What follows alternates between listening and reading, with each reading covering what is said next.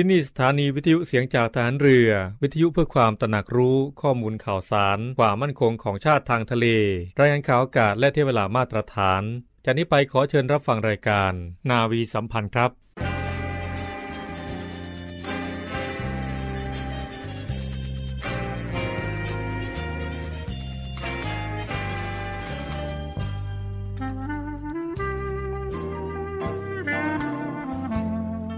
นายทหาร นายตำรวจทุกคน รักษาคำปริญาณที่ได้ให้ไว้อย่างเคร่งครัด และตั้งใจปฏิบัติหน้าที่ด้วยความเที่ยงตรง เข้มแข็งและเสียสละ พร้อมทั้งหมั่นศึกษา และฝึกฝนตนเอง ให้มีความจัดเจนคล่องแคล่วในหน้าที่ และในการปฏิบัติงานร่วมกับผู้อื่น ฝ่ายอื่นอยู่เสมอ ทุกคนทุกฝ่ายจะได้สามารถร่วมมือร่วมใจกัน สร้างสรรค์ความพัฒนาผาสุก ให้แก่ประชาชนและประเทศชาติ ได้ตามอุดมคติที่ตั้งมั่นไว้ตลอดไป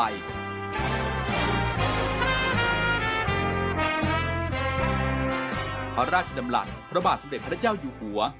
ในพิธีสวนสนามถวายสัตว์ปฏิญาณของทหาร ตำรวจเนื่องในพระราชพิธีบรมราชาพิเศษ พุทธศักราช 2562 ในวันที่ 18 มกราคม 2563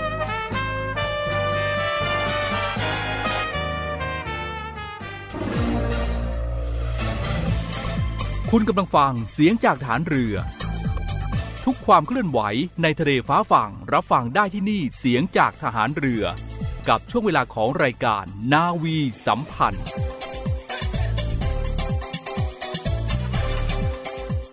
สวัสดีค่ะ ขอต้อนรับคุณผู้ฟังทุกท่านนะคะ เข้าสู่รายการนาวีสัมพันธ์ ในเช้าวันนี้ค่ะ อังคารที่ 25 ตุลาคม 2565 7นาฬิกา30นาทีค่ะ เรื่อยไปจนถึง 8นาฬิกา คุณผู้ฟังนะคะจะได้พบกับรายการนาวีสัมพันธ์ ในช่วงเวลานี้ในทุกๆวันค่ะ ตั้งแต่วันจันทร์ถึงวันอาทิตย์ คุณผู้ฟังคะสำหรับสถานการณ์น้ำท่วมในช่วงนี้นะคะ ก็ยังคงมีพี่น้องประชาชนนะคะ ได้รับความเดือดร้อนเป็นจำนวนมาก ซึ่งในส่วนของกองทัพเรือเองค่ะ ก็ยังคงให้ความช่วยเหลือพี่น้องประชาชนอย่างต่อเนื่องนะคะ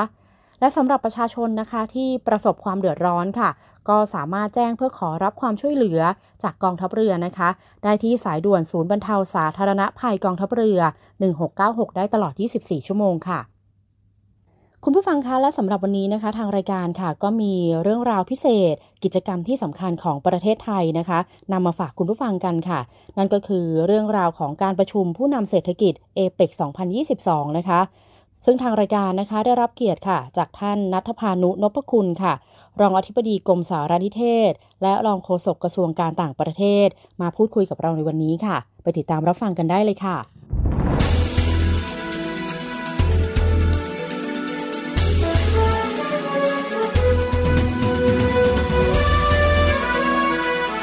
สวัสดีค่ะ ต้อนรับเข้าสู่เรื่องราวพิเศษจากทางรายการมาฝากคุณฟังกันในวันนี้ กับอีกหนึ่งกิจกรรมสำคัญของประเทศไทย นั่นคือการประชุมผู้นำเขตเศรษฐกิจเอเปก2022 หรือว่าการประชุมผู้นำเขตเศรษฐกิจเอเปกครั้งที่ 29 ในครั้งนี้ค่ะเรียกได้ว่าตลอดปีที่ผ่านมาเราก็ได้มีกิจกรรมที่สำคัญกันมาอย่างต่อเนื่อง ซึ่งวันนี้ทางรายการได้รับเกียรติเป็นอย่างสูงนะคะจากท่านนัทพานุนพคุณ ท่านรองอธิบดีกรมสารนิเทศ และรองโฆษกกระทรวงการต่างประเทศ มาร่วมพูดคุยกับเราในวันนี้ค่ะ สวัสดีค่ะท่านค่ะ ครับ สวัสดีครับ และสวัสดีท่านผู้ฟังทางบ้านครับ ค่ะได้ได้ว่าวันนี้ก็มานำเสนอกันกับอีกหนึ่งเรื่องราว นับถอยหลัง สู่การประชุมผู้นำเขตเศรษฐกิจเอเปก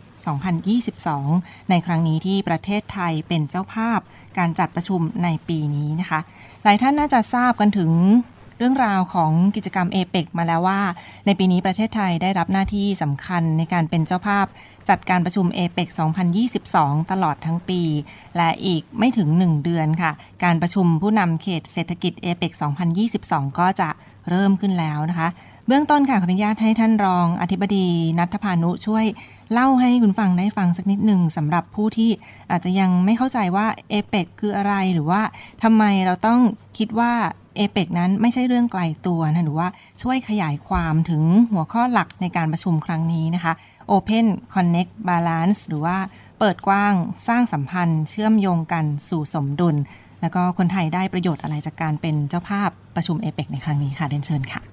คครับขอบคุณมากครับคนหนึ่งก็อยากจะบอกว่าเอเปกนี่ก็เป็นกรอบความร่วมมือนะฮะไม่ได้เป็นองค์การระหว่างประเทศ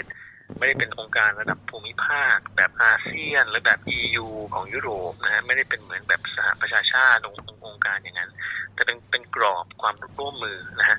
ซึ่งกรอบความร่วมมือก็เป็นเวทีแล้วเขาบอกว่าเอเปกก็เป็นเสมือนแหล่งบ่มเพาะความคิดนะฮะแล้วก็แลกเปลี่ยนความความคิดกัน แล้วก็มีโครงการความร่วมมือกันทั้งนี้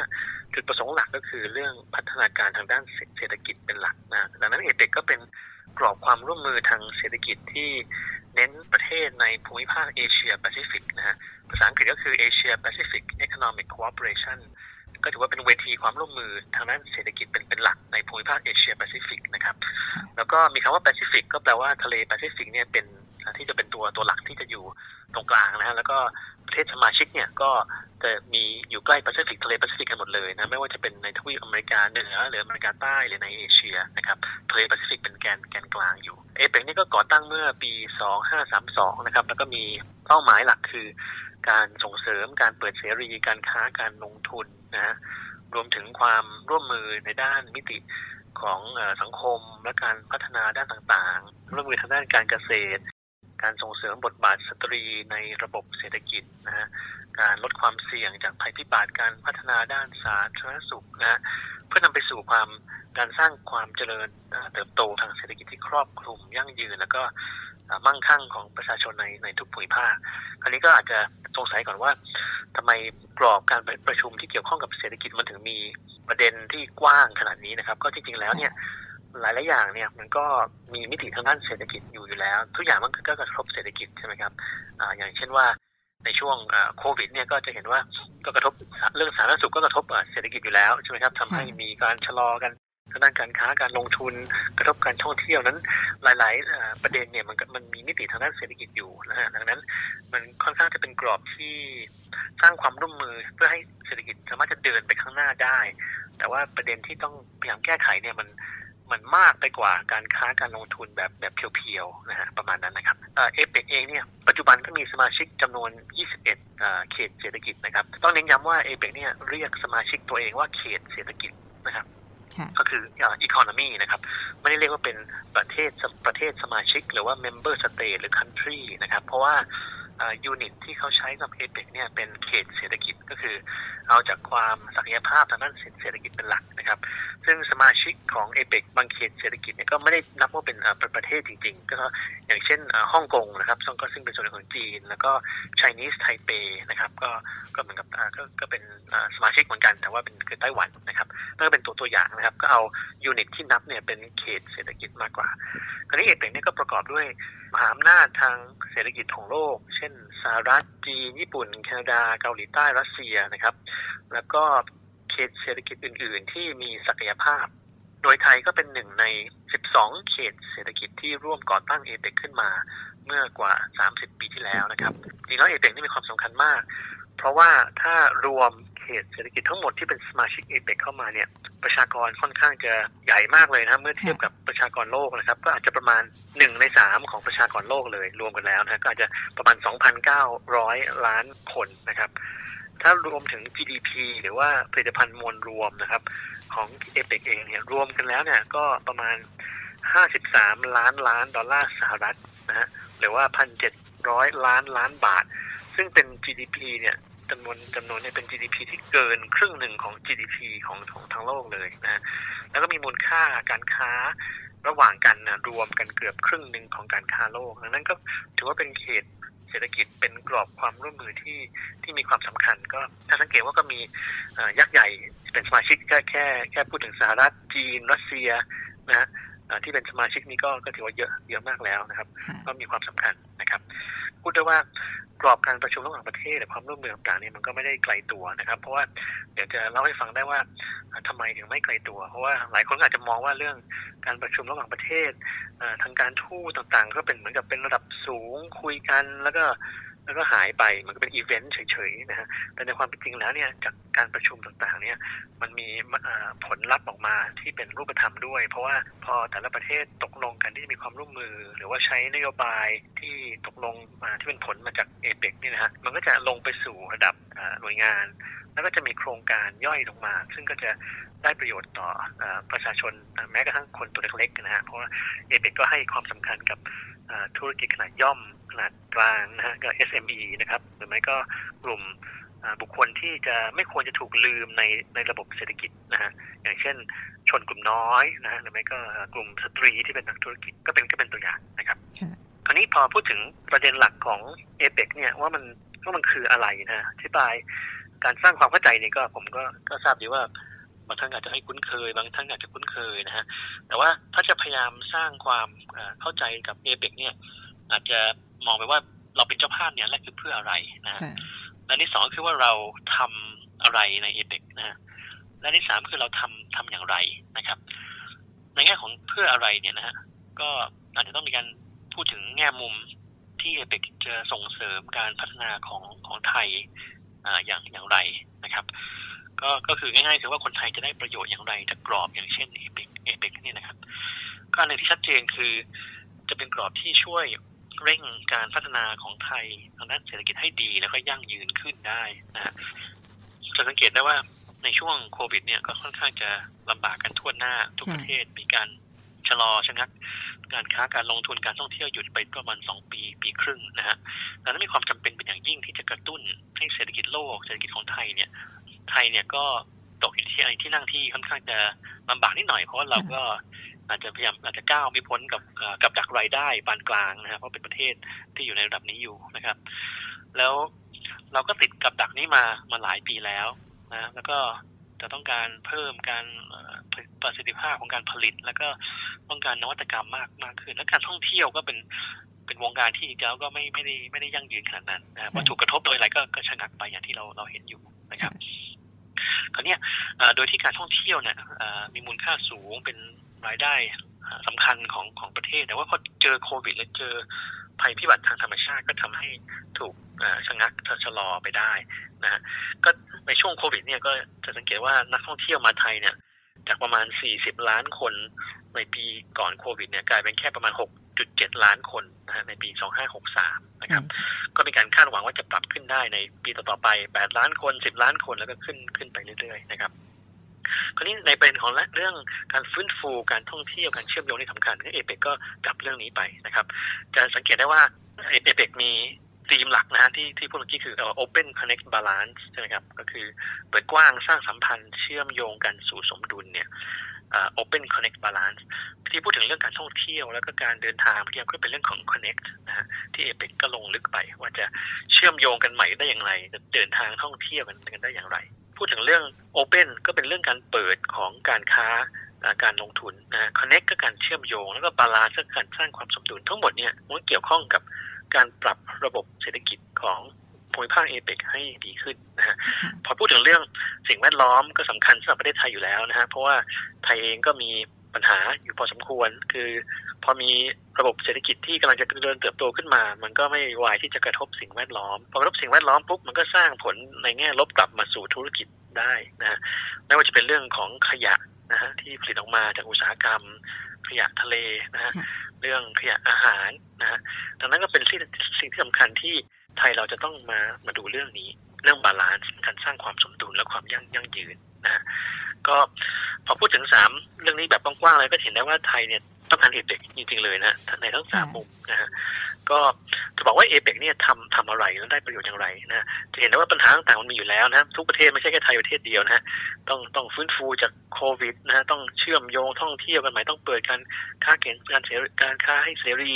นะแล้วก็เร่งรัดเรื่องการค้าการลงทุนให้ให้มากขึ้น เพราะเราเราเจอปัญหามา หรือแม้กระทั่งปัญหาสิ่งสิ่งแวดล้อมนะครับอันนี้จะบอกว่าเอเปกทำอะไร เพราะว่าทำอะไรเนี่ยมันก็มันจะไปตอบโจทย์ว่า ว่าไทยมีปัญหานะฮะทุกประเทศเจออุปสรรคเนี่ยแต่ว่าเอเปกทำอะไรเพื่อตอบโจทย์นะฮะซึ่งสิ่งต่างๆที่เอเปกทำเนี่ยก็ถือว่าเป็นผลลัพธ์ที่ที่สำคัญนะครับ ที่ไทยและประเทศต่างๆเนี่ยก็จะได้ประโยชน์นะครับ ก็ถ้าพูดถึงโอเพนเฉยๆเนี่ยตอนนี้เอเปกก็กำลังจะรื้อฟื้นการเจรจาให้มีความตกลงการค้าเสรีนะฮะคือ free trade นะฮะ free trade เนี่ยที่ที่ชื่อว่า FTAAP นะฮะคือความตกลงการค้าเสรีเอเชียแปซิฟิก Free Trade Area of the Asia Pacific นะครับมีการรื้อฟื้นใหม่ในกรอบนี้ไปให้คุยกันเรื่องนี้นะฮะเพราะว่าช่วงโควิดก็หยุดไปนี่ความสำคัญของมันก็คือว่า อาจจะเคยได้ยินความตกลงการค้าเสรีมาเยอะแยะเลยใช่ไหมสมัยก่อนน a ฟตาของอเมริกันเหนือใช่น a ฟตาของอาเซียนต่างๆนานานะครับ แต่อันนี่มีความสำคัญเพราะว่าถ้าหากเจรจากันแล้วอ่า FTAP นะสำเร็จขึ้นมาเนี่ยก็จะเป็น ความตกลงการค้าเสรีที่ใหญ่ที่สุดในโลกเลยอืมเพราะอย่างที่พูดตอนต้นน่ะสมาชิกเขตเศรษฐกิจเอเปกเนี่ยเยอะมากเลยใช่ไหมครับ แล้วก็ GDP เกินครึ่งของโลก ถ้ามาร่วมกันในความลงอ่า เขตการค้าเสรี FTAP ขึ้นมาเนี่ยก็จะใหญ่ที่สุดในโลกเลยค่ะการค้าการลงทุนก็จะโฟล์อะไรกันได้สะดวกลดกำแพงภาษีต่างๆได้ได้เลยนะครับก็เป็นการเริ่มคุยกันในกรอบเอเปกนี่คือเสาเสาโอเปนเสาโอเพนนะก็จะเปิดต่อการค้าการลงทุนให้มากขึ้นนะอันล่าสุดเนี่ยก็คือว่าทางรัฐมนตรีทางด้านการค้าเอเปกนะฮะ ก็ได้หารือเรื่องนี้แล้วมีความคืบหน้าพอสมควร แล้วก็อ่ามอบหมายให้มีการจัดทำแผนงาน เพื่อจะขับเคลื่อนเรื่องการที่จะบรรลุซึ่ง F F tab นะจะเสร็จเมื่อไหร่ไม่แน่ใจ แต่ว่าเขาก็เริ่มเจรจากันแล้วนะครับอันที่สองในส่วนของ connect เนี่ยฮะบาลานซ์ไอ้ connect ของเรานี่ฮะ connect ของเรานี่ก็คือความเชื่อมโยงที่พูดเมื่อกี้นะครับ ก็พูดถึงเรื่องการท่องเที่ยวการเดินทางที่วันหยุดไปเนี่ยก็เขาดำเนินการอย่างไรบ้าง อันแรกก็คือว่าจะสังเกตว่าตอนช่วงโควิดเนี่ยการเดินทางนี่ค่อนข้างจะลำบาก ถึงแม้ใช่เดินทางได้ก็มีประเด็นเรื่องข้อมูล การรับรองวัควัคซีนระหว่างกันนะฮะเป็นตัวอย่างนะฮะคือเราก็ได้ใบสีขาวมาแล้วไปทำเป็นสมุดสีเหลืองเดินทางไปต่างประเทศ แต่ว่าในความเป็นจริงเนี่ยให้การตรวจสอบแล้วก็ระบบเนี่ยมันก็ไม่ได้สอดคล้องกันถึงถึงขนาดนั้น สิ่งที่เอเปกพยายามทำก็คือให้มีฐานข้อมูลเอ่อรวมนะฮะแล้วก็การแลกเปลี่ยนข้อมูลทางด้านเทคนิค เพื่อให้การเดินทางระหว่างประชาชนภายในเอเปกกันเองเนี่ยสะดวกยิ่งขึ้นนะครับ มีการแลกเปลี่ยนข้อมูลเอ่อการรับรองวัคซีนนะฮะอ่าอีกคำหนึงที่เป็น keyword ของคำว่า connect ในในเสา connect ก็คือคำว่า safe passage นะฮะการเดินทางโดยอ่าปราศจากอ่าอุปสรรคนะฮะเพราะว่าถ้าเป็นนักธุรกิจนักลงทุนเดินทางแล้วมีอุปสรรคก็ก็ก็คงจะไม่ดีคงจะไม่อยากเดินทางมาทำการค้าการลงทุนกันกันอีกใช่ไหมฮะค่ะเปิดให้มีช่องทางที่ปลอดภัยแล้วก็สะดวกแล้วก็ไม่ไม่หยุดชะงักนะฮะ เป็นสิ่งที่สำคัญ ซึ่งเอเปกก็มีกลุ่มงานที่เอ่อทำงานเรื่องนี้อยู่นะครับแต่นอกจากคนแล้วเนี่ยก็มีการขนส่งของสินค้าด้วยนะฮะไม่ให้มีอุปสรรคไม่ว่าจะเป็นเจอกับทางสงครามนะฮะรัสเซียยูเครนหรือว่าภัยพิบัติทางธรรมชาติ หรือกระทบจากโควิดก็ก็ก็เป็นประเด็นเหมือนกันนะฮะโอเคนะครับก็ในส่วนของ balance ในเสา balance เนี่ยนะครับจริงๆแล้วในทางไทยเราก็ผลักดันประเด็น BCG นะฮะ Bio Circular Green ก็คือเศรษฐกิจชีวภาพ bio นะฮะเศรษฐกิจหมุนเวียน circular แล้วก็เศรษฐกิจสีเขียวนะฮะโดยตั้งเป็นเป้าหมายที่ชื่อว่าเป้าหมายกรุงเทพ Bangkok Goals on BCG นะฮะทีนี้ความสำคัญของมันคือว่าถ้าหากทุกประเทศรับไปเป็นนโยบายเนี่ยมันจะสร้างการเปลี่ยนแปลงในระบบเศรษฐกิจ ของโลกได้ทีเดียวเลย ของเอเปกได้ทีเดียวเลย มันจะเปลี่ยนแลนด์สเคปได้เลย เพราะว่าการที่เอา BCG ไปใช้เนี่ย มันจะมีเป็นการช่วยเป็นการเป็นการทำธุรกิจที่เอ่อเน้นเรื่องการมีความรับผิดชอบเป็นหลักก่อนนะค่ะความรับผิดชอบแล้วก็ในเรื่องความยั่งยืน แก้ไขปัญหาต่างๆ สภาพภูมิอากาศเรื่องการปล่อยคาร์บอนนะฮะการลงทุนต่างๆ ต้องมีความยั่งยืนตั้งแต่ต้นต้นน้ำจนปลายน้ำต้องเป็นกระบวนการตั้งแต่โครงสร้างพื้นฐานวิธีการทำงาน ตั้งแต่ห่วงโซ่อุปทานตั้งแต่ตั้งแต่วัตถุดิบและวิธีการผลิตอะไรเงี้ยนะมันจะรวมหมดเลยนะครับ BCG มันก็จะรวมหมดเลยนะฮะแล้วก็เป็นการบริหารจัดการทรัพยากรให้ยั่งยืนแล้วก็ไม่กระทบต่อสิ่งสิ่งแวดล้อม รวมถึงการบริหารจัดการของเสียขยะด้วยแล้วถ้าธุรกิจของโลกธุรกิจในกรอบเอเปกเนี่ยภาคภาคเอกชนเนี่ยนำเอาไปใช้เป็นนโยบายเนี่ยเอาไปปรับเปลี่ยนกฎระเบียบเนี่ย มันก็จะเปลี่ยน landscape ได้ แล้วก็กำไรทุกอย่างมันจะกลับเข้ามานะจะไม่จะจะเป็นความยั่งยืนมากกว่านะครับ ตัวอย่างของค่ะในเสาหลักสามสามเสาหลักของของเรานะครับ คราวนี้จะจะทำทำอย่างไรเนี่ย ก็จริงๆแล้วเอเปกเนี่ยอย่างที่กล่าวเมื่อกี้นะฮะมีกรอบการประชุม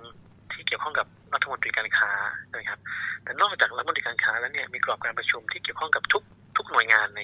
ในทุกรัฐบาลเลยนะ คือเพราะว่ามี sector เอเปกที่เกี่ยวข้องกับการค้า ป่าไม้ สิ่งแวดล้อม คลังภัยพิบัติทางธรรมชาตินะการท่องเที่ยว เยอะเยอะมากเลยเยอะมากเลยนะจนจนจัดได้ว่ามีประชุมเป็นหลายร้อยประชุมต่อตลอดทั้งปีนะฮะเราเราเป็นเจ้าภาพเอเปกมาตั้งแต่เดือนพฤศจิกาปีที่แล้ว แล้วก็จะมี summit พฤศจิกาปีปีนี้ใช่ไหมครับ เดือนค่ะเดือนหน้านะฮะอันนี้ประชุมที่ในช่วงที่ผ่านมามันเป็นหลายร้อยประชุมเลยนะฮะระดับคณะทำงานนะฮะระดับเจ้าหน้าที่อาวุโสคือปลัดกระทรวงนะฮะระดับระดับรัฐมนตรีหลายหลาย sector รวมถึงยังมีเสา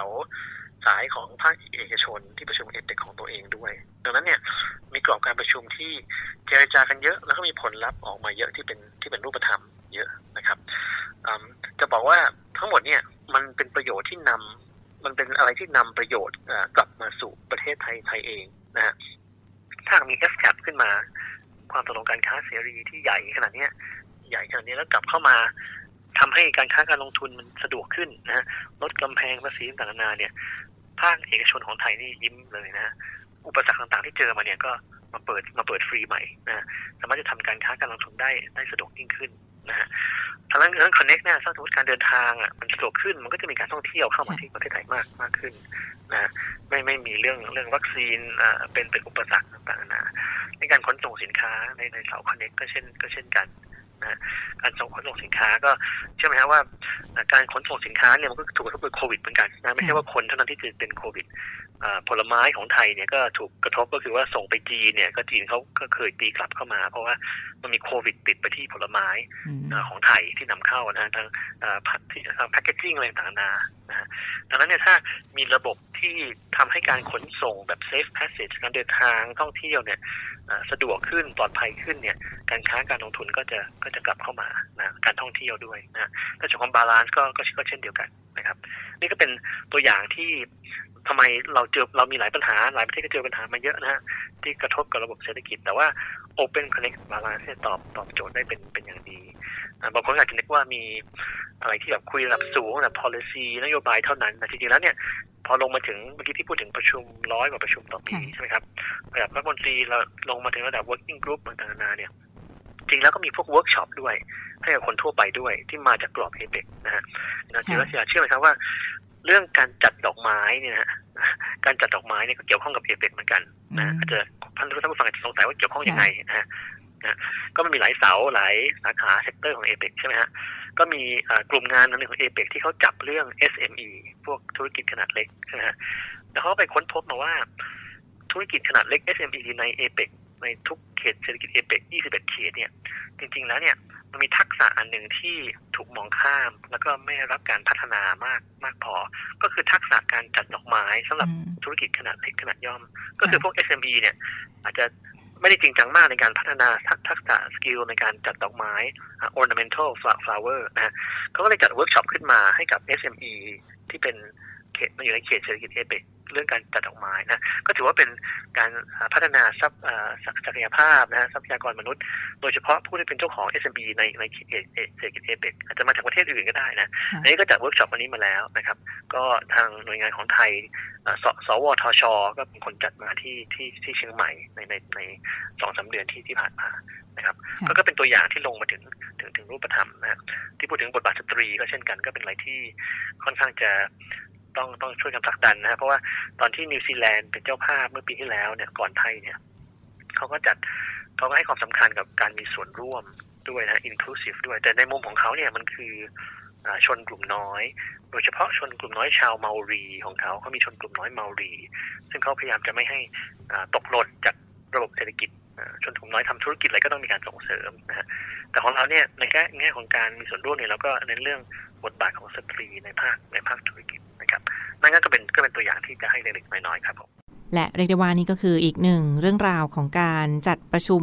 ผู้นำเขตเศรษฐกิจเอเปกครั้งที่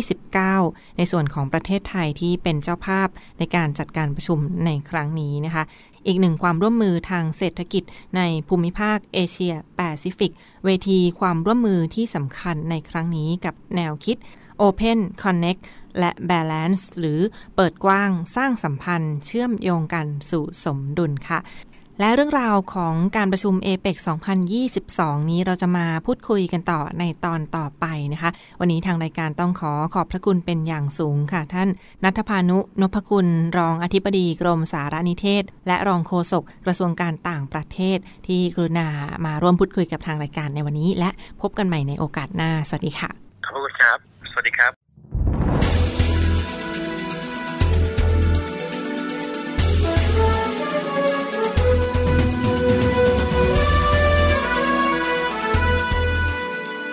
คุณผู้ฟังคะและนี่ก็เป็นอีกหนึ่งเรื่องราวของการจัดประชุมผู้นำเศรษฐกิจเอเปก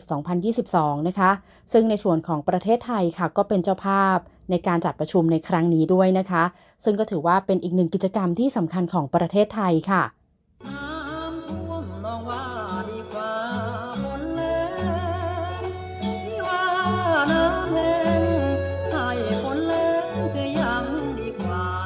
ท่วมหรือแหลง เราจะไม่ทิ้งกันกองทัพเรือได้จัดตั้งศูนย์บรรเทาสาธารณภัย เพื่อช่วยเหลือพี่น้องประชาชนในพื้นที่เสี่ยง โดยให้หน่วยงานกองทัพเรือ จัดกำลังพลและยุทธปกรณ์ พร้อมให้ความช่วยเหลือพี่น้องประชาชนทันที อีกทั้งได้จัดตั้งมูเรือบรรเทาสาธารณภัยกองทัพเรือ ให้การช่วยเหลือพี่น้องประชาชนที่ประสบภัยทางทะเลอีกด้วย ขอรับความช่วยเหลือจากกองทัพเรือได้ที่ หน่วยทหารเรือที่ใกล้ที่สุด หรือสายด่วนกองทัพเรือ 1696 สายด่วนกองทัพเรือ 1696 ได้ตลอด 24 ชั่วโมง ยามสงบเตรียมรบไว้พร้อมสับ เพื่อจะรับริปูมิรู้ขาม พร้อมช่วยรัฐพัฒนาทุกเขตขาม บรรเทาความเดือดร้อนให้ผ่อนเบา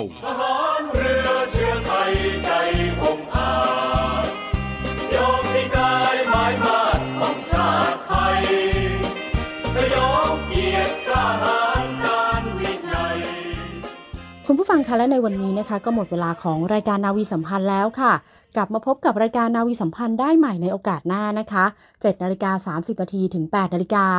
วันนี้ต้องขอลาคุณผู้ฟังไปด้วยเวลาเพียงเท่านี้ค่ะ พบกันใหม่โอกาสหน้า สวัสดีค่ะ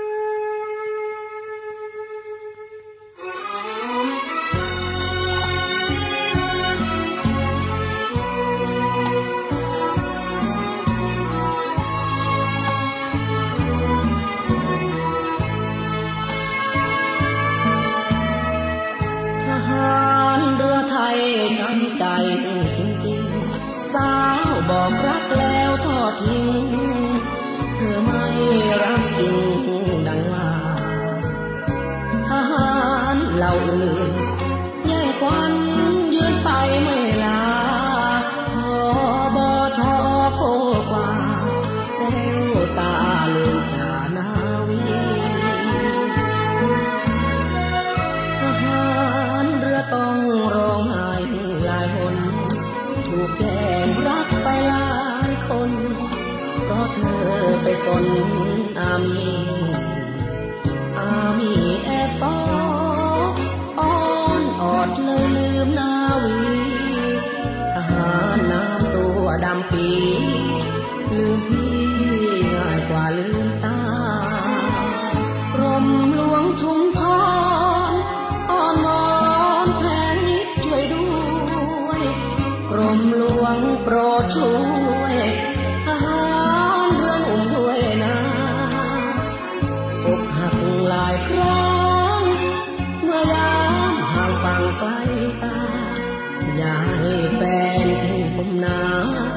ขอพรม